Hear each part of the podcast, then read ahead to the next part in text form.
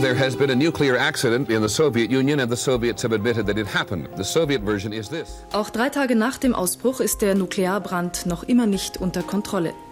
Die sowjetische Nachrichtenagentur TASS meldete, zwei Menschen seien ums Leben gekommen. Le conseguenze del disastro nella centrale nucleare di Chernobyl in Unione Sovietica concentrano quasi totalmente l'attenzione di tutto il mondo. An official announcement from the Council of Ministers. There has been an accident at the Chernobyl atomic power station. One of the atomic reactors was damaged. The consequences of the accident are being taken care of it uh, was able to uh, stop the nuclear program in Italy. This was the main consequence of the Chernobyl disaster. The immediate effects of Chernobyl were uh, very dramatic in Sweden. Calls into question really the credibility of the entire communist project in East Germany and Poland.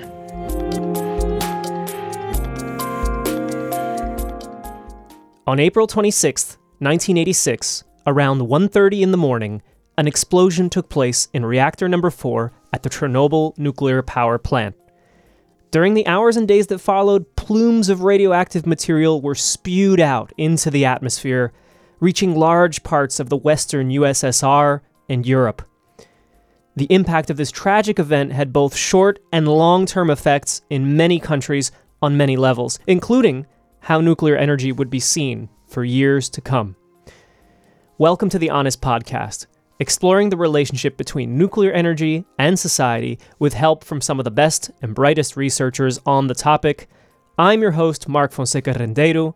Today, we're looking at the legacy of Chernobyl, an important example when we think about the relationship between society and nuclear energy we're listening to some of the cases our guests presented at a recent conference in Berlin entitled Chernobyl Turning Point or Catalyst Changing Practices, Structures, and Perceptions in Environmental Policy and Politics, 1970s to 1990s. We'll talk today about East Germany, Poland, and Italy with help from Luigi Piccioni of the University of Calabria, as well as Julie Ault from the University of Utah. And we will round it all off with Paul Josephson of Colby College. But to start this conversation about the legacy of Chernobyl, we begin today with Arne Kaijser and the story of the very nation that, even back in 1986, despite being a great distance from Chernobyl, was the first to notice something was wrong. The first word that something was seriously wrong came from this power plant in eastern Sweden, where workers coming on the job registered abnormally high levels of radiation on their bodies. Although the levels were not high enough to harm humans and no accident had occurred at that plant, it was shut down. And as tests were conducted, similar puzzling reports of high radiation came in from all over Scandinavia. Yeah, my name is Arne Kaijser. I'm a, a professor of history of technology at KTH, the Royal Institute of Technology in Stockholm. And my special field of interest has been, well, energy history, also the history of infrastructures in general, uh, and, and also Swedish nuclear history. Uh, I have also been for uh, more than 15 years cooperating in a European research network called Tensions of Europe, uh, and I have also, uh, well, I'm also presently member of the Honest Project. On uh, Monday the 28th, thus uh, about 30 hours after the accident had occurred, there was uh, at the nuclear power station in Forsmark, located 100 kilometers north of Stockholm, uh, there was a big surprise when the morning shift went on because uh, everybody had radiation when they you know they have this daily control. And uh, then the the immediate suspicion was that there was a leakage in the in the nuclear power station. So uh, well uh, people were rather nervous tried to find out if there was a leakage but then they found out that there was no leakage and that uh, so uh, that actually the radiation did not come from the nuclear power station itself. The report from Forsmark was sent to Stockholm to the Nuclear Regulatory Agency, where reports from all over Sweden were coming in, even reports from Finland. the conclusion was the same. Radiation levels were high, something bad has happened, but the source is not here. And then they put together a crisis team that, uh, well, was prepared, so to say, with both with uh, nuclear physicists and with meteorologists.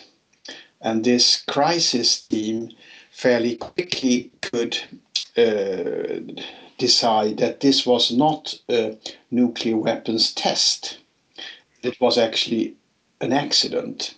And looking at the isotopes, uh, they could also, uh, well, they could also analyze what kind of reactor it was and how long ago the the accident had taken place. And then uh, the meteorologists looked at the, the winds and they could identify a, few nuclear stations that were probable uh, sources. And after additional analysis, they could actually uh, even identify Chernobyl.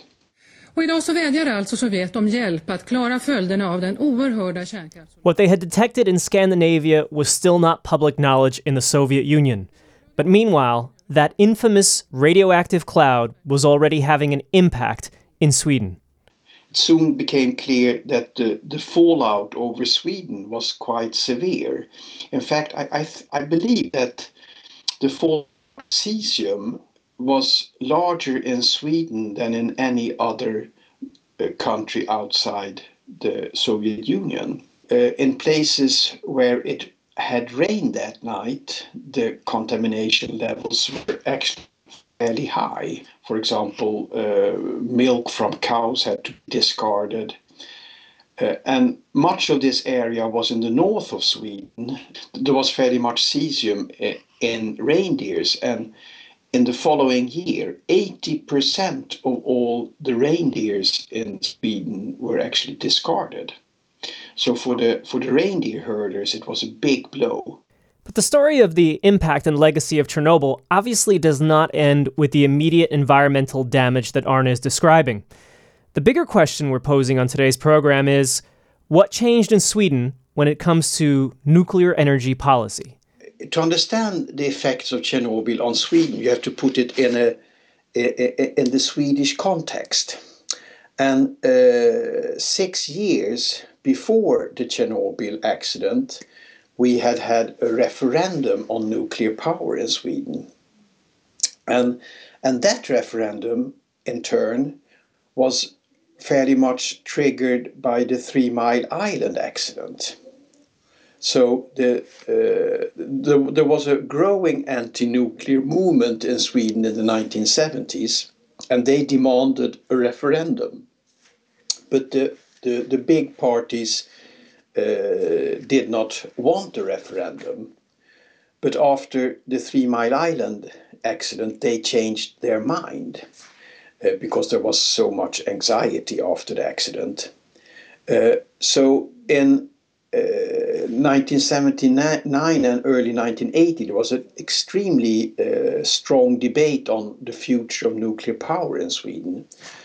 But the referendum, uh, well, in a way, uh, the, the pro-nuclear side won. On well, for tactical reasons, they had said that they wanted to phase out nuclear power too, but in a well, in a far distant future. As a result of losing the 1980 referendum, the anti-nuclear movement suffered a great loss, which, according to Arne, would also result in a drop in the size and strength of the movement. The Chernobyl accident would reawaken the long disappointed social movement in Sweden, sparking renewed protests against nuclear energy. But even this resurgence would somehow not last. The, well, one could say that the anti-nuclear movement was not really able to to regain its old strength again, so it faded away again after a few months. Uh, and then the government and the uh, the energy minister that had been so active personally, she uh, appointed a commission to uh, assess the Chernobyl accident and to assess if it uh, well uh, if it was if it gave reasons to change the, the Swedish policy. And this commission worked fairly quickly, and uh, well, it pointed out that uh, the Soviet reactors were very different from the Swedish ones, and that uh, well, the, the, commission made the assessment that uh, well, previous uh, risk assessments of Swedish reactors were still valid. So, um, in a way, and they also um, made the assessment that it would be very, very expensive economically to phase out nuclear power plants quickly. So, what Birgitta Dahl did after the Chernobyl accident was to say that, well, if we want to uh, phase out nuclear power, all Swedish 12 nuclear power stations. We have to begin sometime. So, uh, and Chernobyl reminds us that nuclear power is actually dangerous. So she suggested that uh, the first reactors should be phased out in 1994 and 96. The reaction on, uh, on this proposal was from the anti-nuclear side that it was much too too little, that it should go much faster, but they did not have so much say anymore. But there was also a very strong reaction from the nuclear industry, from the power companies, and importantly, from the trade unions. The thing to keep in mind is that the powerful Swedish trade unions were pro nuclear energy and strongly opposed to phasing out nuclear plants. After engaging in a battle within the governing Social Democratic Party, the trade unions won. And this led uh, to a replacement of the energy minister. A trade union leader became new energy minister, and he then um, made a new decision that one should not start the phase out in uh, 94 96 uh, but that, well, that should be decided sometime far in the future. So in 1991, everything was back to where it was before the Chernobyl accident.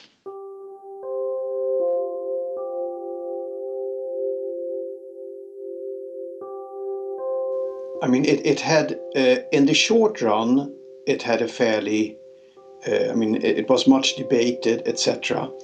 Uh, in the after well in the longer run it did not have very much impact so i would say in in between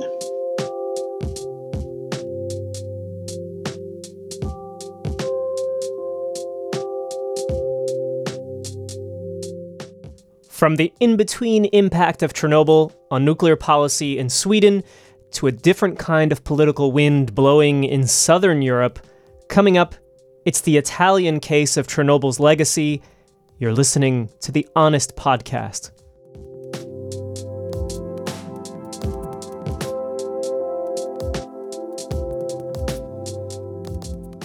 The civilian plant in question is in the Ukraine. It's something of a showcase facility, featured here in Soviet Life magazine, which extolled its safety record. In un clima di apprensione per la sorte di chi si trovava nella zona del nord by 1986, the Italian nuclear energy industry consisted of four plants and what has been described as a previously very pro nuclear media environment. In the 1970s, nuclear energy was seen as an answer to the country's dependency on oil imports. But among the general public, by the late 1980s, a very different view of nuclear energy had emerged. Uh, I am Luigi Piccioni.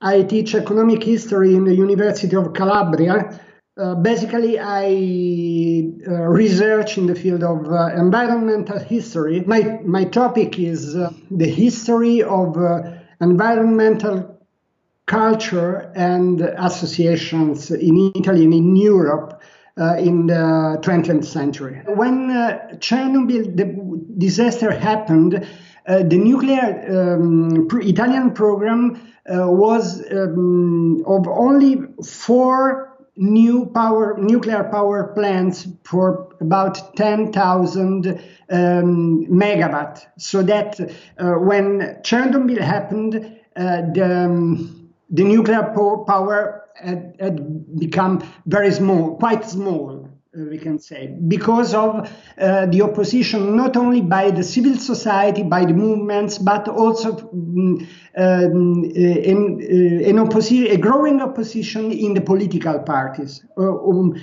um, the Socialist parties, uh, Party that was in the majority was against nuclear power. So that when Chernobyl happened, the situation was Uh, a little bit fluid. So fluid, in fact, that when they held a referendum in 1987, the anti nuclear vote hit 75%.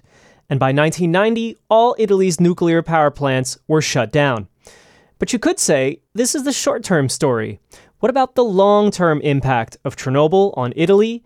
Or at least the question of what happened as the decades passed after such an influential accident? Well, you have to consider that uh, after the 1987 uh, referendum that was won by the anti nuclear um, alliance with uh, 75% against uh, uh, nuclear, uh, another referendum was held in um, 2011 because the Berlusconi government wanted to uh, reopen the nuclear program in Italy uh, with the uh, and um, with the agreements with the France in um, uh, 2008 and um, uh, another um, referendum was called in 2010. Um, the referendum was held just after Fukushima so that the result was uh, uh, more stri- striking than, than uh, in 1987 because 90, 95% of the population voted against nuclear. So uh, the, the, le- the, legacy of Chernobyl is uh, um, uh, a very quiet but very strong hostility to nuclear. You have to bear in mind that Italy is also um, uh, um, a country that is uh, often subject to earthquakes. So nuclear is, is not is not safe in general, but in a country as uh, like Italy is uh, very very dangerous. And I think that um, the population uh, know this and is very sensible to this argument. Whereas the Swedish story might have been about short term environment and political impact, and the long term returning to the pre Chernobyl status quo, the Italian story Luigi helps tell is one of a lasting change, a turning point in the history of nuclear energy in Italy that remains that way today. And of course, it may not all be about Chernobyl. As we just heard, between earthquakes and the more recent Fukushima accident, there are more factors at play.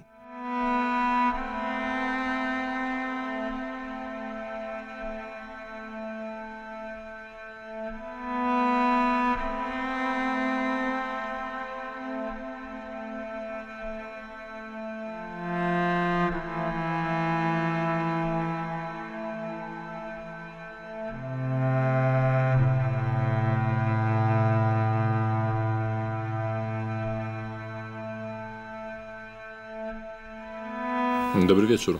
Oto komunikat Komisji Rządowej. Działająca pod przewodnictwem wicepremiera Zbigniewa Szałajdy Komisja Wie TASS meldet, hat sich im Kernkraftwerk Tschernobyl in der Ukraine eine Havarie ereignet. i badań prowadzonych przez Centralne Laboratorium Ochrony Radiologicznej, Wojska Chemiczne, Instytut Meteorologii. Den Betroffenen wird Hilfe erwiesen. Es wurde eine Regierungskommission eingesetzt.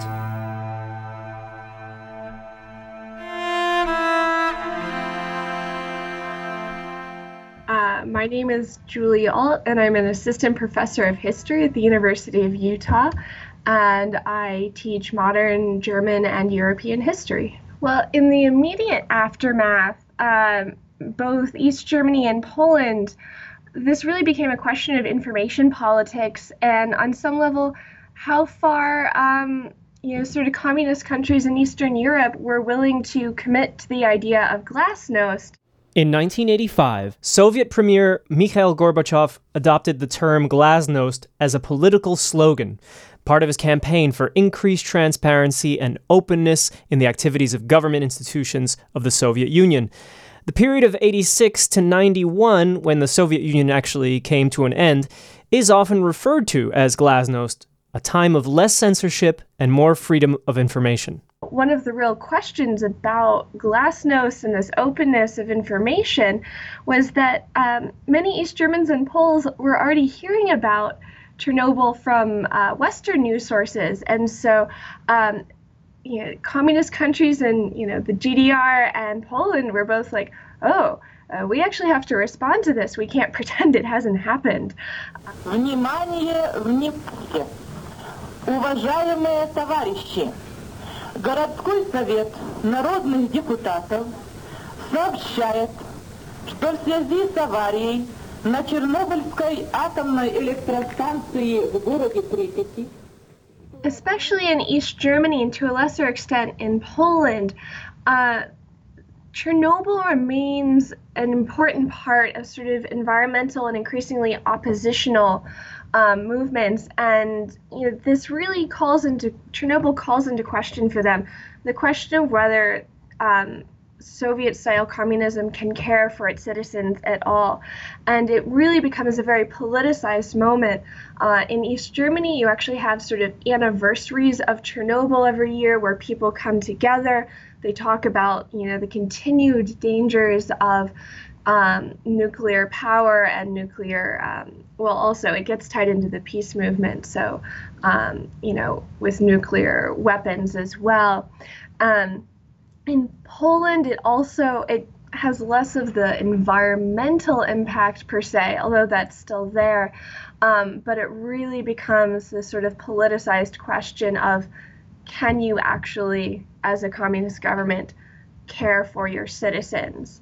And increasingly, the answer is no. Um, and it calls into question really the credibility of the entire communist project in East Germany and Poland uh, environmental movements already had a groundwork in East Germany and in Poland, and they took slightly different forms.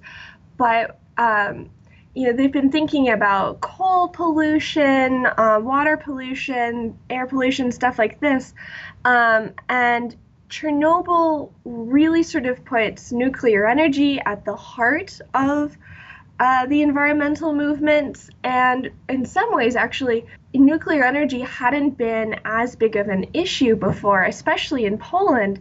Um, nuclear energy had really been seen as a way to solve uh, air pollution from coal mining and coal powered um, energy plants. And so now it's almost this moment of like, oh my gosh, never mind, nuclear is not what we want at all. Um, and you know, it also becomes sort of this existential threat. And so, mm, environmental movements in East Germany and in Poland both go from being very sort of local, isolated things, responding to, you know, pollution in our water source, or you know, air pollution in uh, the notorious Bitterfeld in uh, East Germany, and now it becomes um, this sort of larger crisis, and I think creates a sense of solidarity among um, environmental activists in East Germany and Poland with environmental activists in other countries in the communist bloc, but also on the other side of the Iron Curtain. Cross border solidarity that goes well beyond the question of nuclear energy winds up uniting previously more isolated groups active in the area of the environment or transparency or democratization within the Soviet Union that's the short and midterm impact of Chernobyl in Poland and East Germany. But would that continue in the long term? And what would it look like as the years went on? In East Germany, uh, there were two nuclear power plants that were more or less in the same design as Chernobyl in operation, and both of them are taken out of operation um, after reunification. And then there's a third one that was going to be constructed uh, at Stendal outside of Magdeburg, and it is entirely abandoned. Uh, in Poland, similarly, uh, you see this uh, pushback against nuclear power, and although there were two nuclear power plants being built in Poland in the 1980s, um, and they were allegedly seen as a solution to air pollution from coal powered plants. Um, they're both abandoned in the aftermath of Chernobyl. Um, one is outside of Gdansk, and another one um, is on the Warta River. And um, to this day, Poland has no nuclear power plants. Uh, they never turn back to it, which in some on some level is really fascinating because some countries in Eastern Europe, like uh, Czechoslovakia, now Czech Republic, use a lot of nuclear energy, but for whatever reasons, um, Poland doesn't go there, and East Germany um, backs away from it, which then fits into sort of you know also the West German or the you know West German green narrative of um, getting rid of nuclear energy, which they still say they're on the path to do today.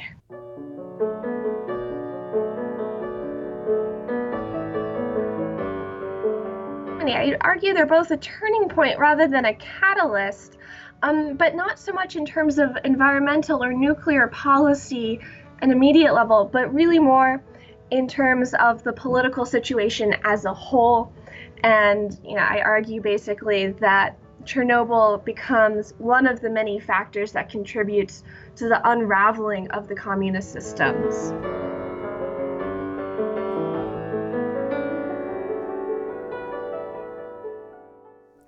As we approach the end of this program, it has become more clear that while Chernobyl had mixed short, mid, and long term impact on nuclear policy across borders, it also served as a catalyst for political and social change that had lasting impact. For the final word on today's program, we turn now to Paul Josephson.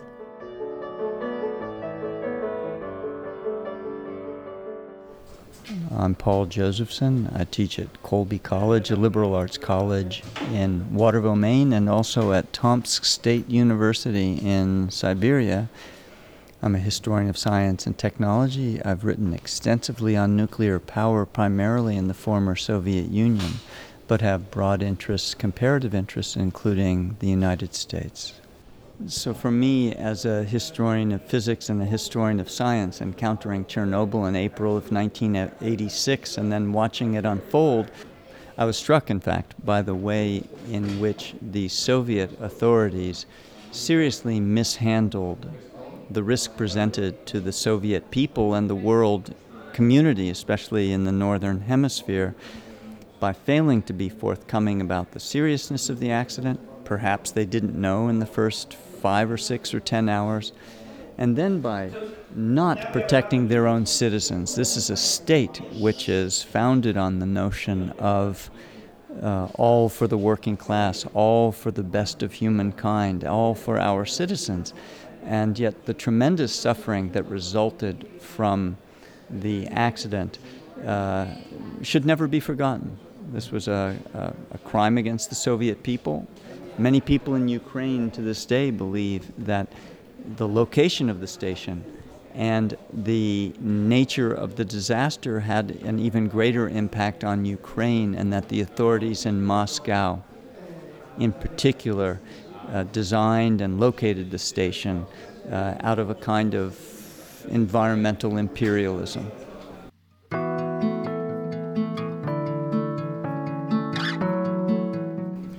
I think everyone in every country hears something different when you say the word Chernobyl. And this goes for experts, political leaders, people seeking energy balance, people worried about climate change and wanting to turn away from fossil fuels, researchers, medical specialists, environmentalists, and so on uh, Chernobyl, because of the nature of radioactivity, will be with us for a long time. And so all of us need to think about it on so many different levels.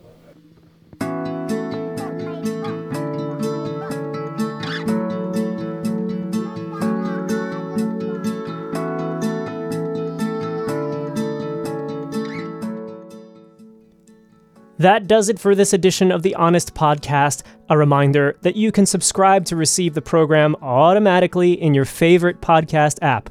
Just search Honest Podcast in any directory. If you'd like to leave feedback or carry on the discussion, you can tweet at honest underscore 2020 or the History of Nuclear Energy and Society on Facebook. If you'd like to hear the previous versions of this podcast, go to honest2020.eu slash podcasts. Music on today's program was by This Mess Is Mine, Jana, Piano Chocolate, Return to Normal, Ketsa, and Julia Kent, all published under CC licenses and available on the Free Music Archive. This program is published under a CC BY SA 4.0 license and edited by me. Special production thank you to Jan Henrik Meyer. Until next time, I'm Mark Fonseca Rendeiro. Thanks for listening.